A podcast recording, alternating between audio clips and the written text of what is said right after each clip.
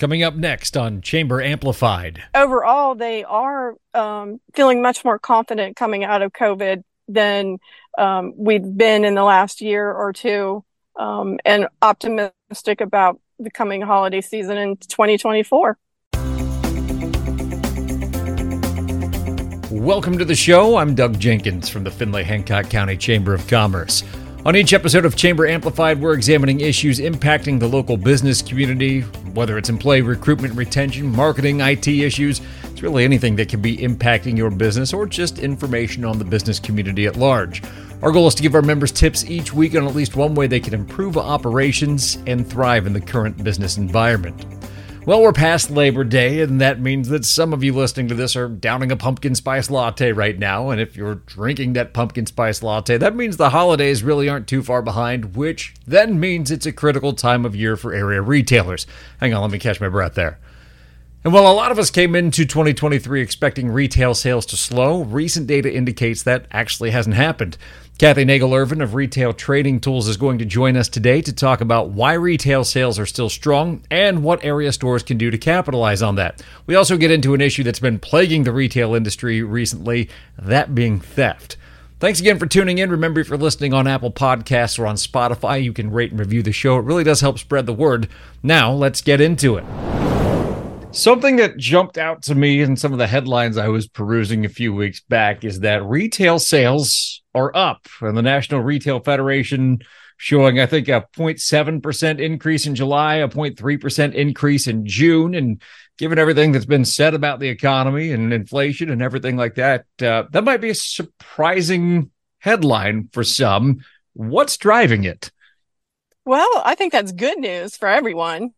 I think the summer months brought lots of people traveling and being a little more generous with their opening of their wallets, whether they've done vacations or just those splurge purchases on, you know, smaller items, not big investment items, but the splurge purchases. Maybe it's for a lady, it's perfume or makeup, or, you know, for a guy, sporting good equipment for the summer.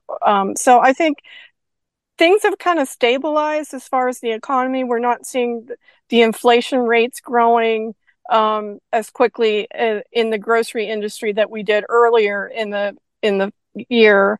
And gas prices, knock on wood, have been stabilized, and we're not seeing that $4 mark anymore. It's still over $3, but it's much better than what some years have been previously. I think it's interesting because I think if you ask a lot of people, and it doesn't matter what side of the aisle they're on, if you ask people how the economy's doing, a lot of people are like, oh, I don't know. But what they're doing with their wallet seems to indicate that they have some confidence, which if you're in the retail side of things or really any business, that's a good thing. Mm-hmm.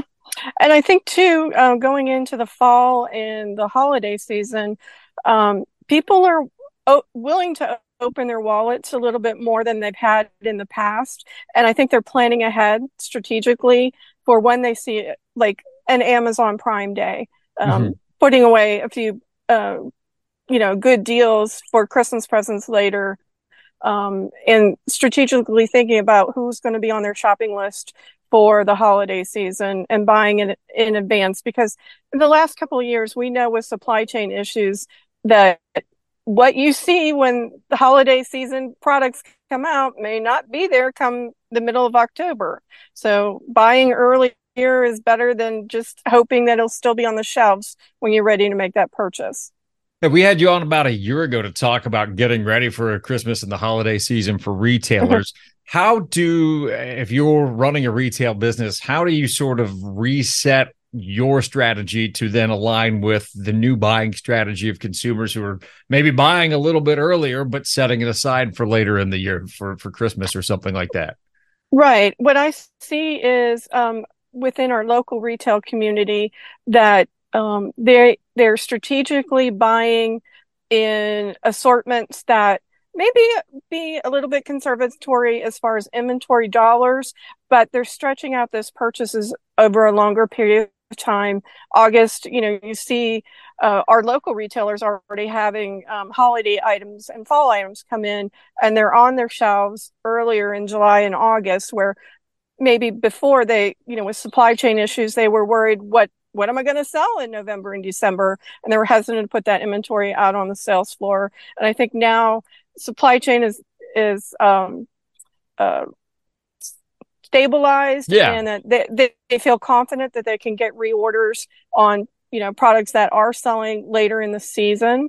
The one interesting point that I read online was, I think it was in a Wall Street Journal article, that some holiday purchases, like we always think of candy canes or boxes of chocolate, sugar is in a dire straits, and some manufacturers have stopped accepting orders for holiday items when it comes to if the ingredient is sugar. So that's interesting. I better buy my 5 pound of sugar for my holiday baking early this year. Get that taken care of and put it in dry storage. Yeah, the candy cane manufacturer and another holiday sweet producer have already stopped accepting orders from merchants. So, man, if I can't get my gingerbread cookies over the Christmas season, it's going to be sad holidays for me. I love gingerbread cookies. So we talked a little bit. So despite what people might say about the economy, they're certainly spending like they have confidence in the economy. You talk to a lot of different retailers. Do you feel like business owners and managers are maybe a little bit more confident in the economy right now as well? Certainly it's anecdotal, but I'm just curious what your experience has been. Yes, I think they are. I think they're a little bit worried about credit card processing fees and the increases that we've seen in the past year, and merchant service fees as well. And they're starting to shop around for alternatives, which is good. And I think overall, they are feeling much more confident coming out of COVID than we've been in the last year or two, and optimistic about the coming holiday season in 2024. So that's a positive for retailers, and certainly going to help them maybe expand their operations, continue to do business, whatever it is they want to do. It's going to help them towards their goals. But one threat that retailers are facing right now, increased theft. We've seen that in the news, that the losses that they're seeing on that side are starting to become real dollars, whether it's small retailers, big retailers, all across the board. People are seeing issues with this. Yeah, the National Retail Federation, in their last estimate for 2023, estimates that theft from all kinds of retailers, big box to mom and pops, $100 billion, that's with a B, dollars for 2023 in retail theft. So it happens here in Findlay. It happens. It's not just a big city flash mob that comes into a mall and steals things. It's happening everywhere across the board. We're seeing also with retail theft. Just last week, Dick's Sporting Goods here, a local merchant, corporate-wide, they had to let over 200 employees go to balance their P&L against their loss of, I think it was about 40 million, or it was a significant amount of retail loss. And then you're seeing some manufacturers in the marketplace getting more, using technology to their advantage. One example is DeWalt Tools, always a high retail theft item, that they're using technology where when the tool is shipped from the manufacturing facility, it's inactivated. So if someone steals it along the trucking department, all the way to distribution, all the way to the store, the tool is only activated at the store level after the transaction has cleared. So you're going to see more technology like that. Wouldn't it be great? We've all seen those videos of Walmart, somebody walking in and carrying out 5 Gigunda TVs. Wouldn't it be great if the technology in the next year or so, go ahead and steal it. You can't turn it on. It won't start.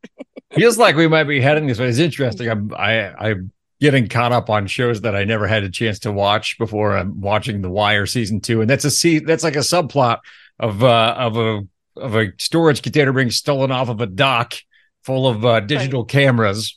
Because digital cameras were new at the time this episode came. That's how far behind I am on TV, as I'm watching TV shows from the early 2000s that I missed. But that represents a huge loss. That's just one way. Of course, we're more focused on the storefront sales and storefront loss, things like that. But there's 100 different ways that companies are seeing loss like this. Yeah, for sure. And, August, as far as apparel for most places, went very well. Kohl's did very well. Abercrombie and Fitch was above plan. But, the bottom line to every business is when we have to write off the losses from theft. And you're seeing that more and more, that it's just hitting the bottom line, no matter if you're big or small. So we know it's an issue. What are some things that retailers and stores can do to try and mitigate this issue? I think for our local businesses is, having the staffing on the sales floor and being proactive, working with the Findlay Police Department, community outreach to help train your staff and report crime when you see it. Having more cameras in the store if you don't have a lot of cameras, increasing the number of security cameras and actually reviewing the footage. I know that, we all work together as a community in retail, and if we see something happen in one place, behind the scenes, we're either reaching out to other retailers on the block and saying, hey, have you seen this person or had the similar situation? So I think just working together as a community is really going to help. Letting your neighbors know if there's been an issue certainly goes a long way. And you mentioned the cameras. We did a podcast a few months ago. I'll link to it in the show notes too, if anybody wants to dive into it, that those cameras can work along with AI and kind of monitor areas of the store. And, even if you don't have eyes on it, it has eyes on it and kind of let you know what's going on there. So that's also an option too. Of course, those things cost, so you have to kind of weigh those. I think you're right. Just that interaction with customers and people coming in your store can be one of the best deterrents. Yeah, and you see some of the drugstore chains, unfortunately, have a very high theft rates, mm-hmm. and they've had to put everything behind lock and counter. Who wants to shop in a store where I have to ask somebody to unlock my shampoo? That's adds a little inconvenience to the shopping, and then unfortunately that might. People might, I don't want to deal with that. I'll buy it online. Which exactly. I'm trying to keep people in the local stores. I have to believe that your store layout can play a big factor into this too. Don't put easily stolen items right next to the front door. I used to go back and forth with this with our manager when I worked at American Eagle way back in the day, some 20 some odd years ago at this point. The corporate would come out with a store layout, and inevitably they'd have belts or earrings or something right near the front of the store. And if you were busy and somebody didn't talk to them right away, that was easy for people to just grab and go, and you wouldn't even notice. Yeah. Yeah. And I've even seen that a few of the clients I've worked with in Wisconsin had a couple of years ago, smash and grab at in downtown cities. Mm-hmm. And one of the things was to look back at what is in the front of the store if somebody decides to break into your store. The example was she had a lot of collectible beads and charms, and one smash and grab, and thousands and thousands of dollars out the window. Being proactive in where you lay out your merchandise, and keeping those big ticket items close to or under security tags and, or behind a lock case. Again, the more salespeople that you invest in the customer service mm-hmm. experience, the more eyes that you have on the floor. Yeah, put your heaviest items up front. We've got our anvils at the front of the store. That's the way to go. So, well, Cathy, again, I appreciate your time and a lot of good insight into what's happening into the retail world. If people want to talk to you about some of these issues or maybe some other things that they have in mind, what's the best way to get in touch with you? Yeah, just go to my website, retailtrainingtools.com, and there's a link to contact me, and I'll be happy to talk about whatever your interest is. Sounds good. Cathy, thanks for joining us again. You're welcome, Doug.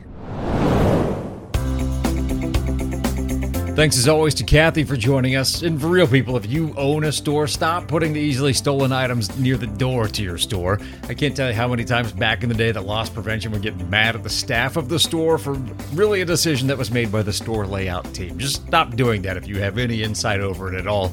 Don't do it. It'll make your life much better. Anyway, that'll do it for this week's episode. If you have any ideas on topics that we should cover on future episodes, send me an email, djenkins@findlayhancockchamber.com. Remember, if you're listening on our website, you can have every episode of Chamber Amplified delivered straight to your phone. Just search for us in your favorite podcast player. Again, thanks for listening. We'll see you next time on Chamber Amplified from the Findlay-Hancock County Chamber of Commerce.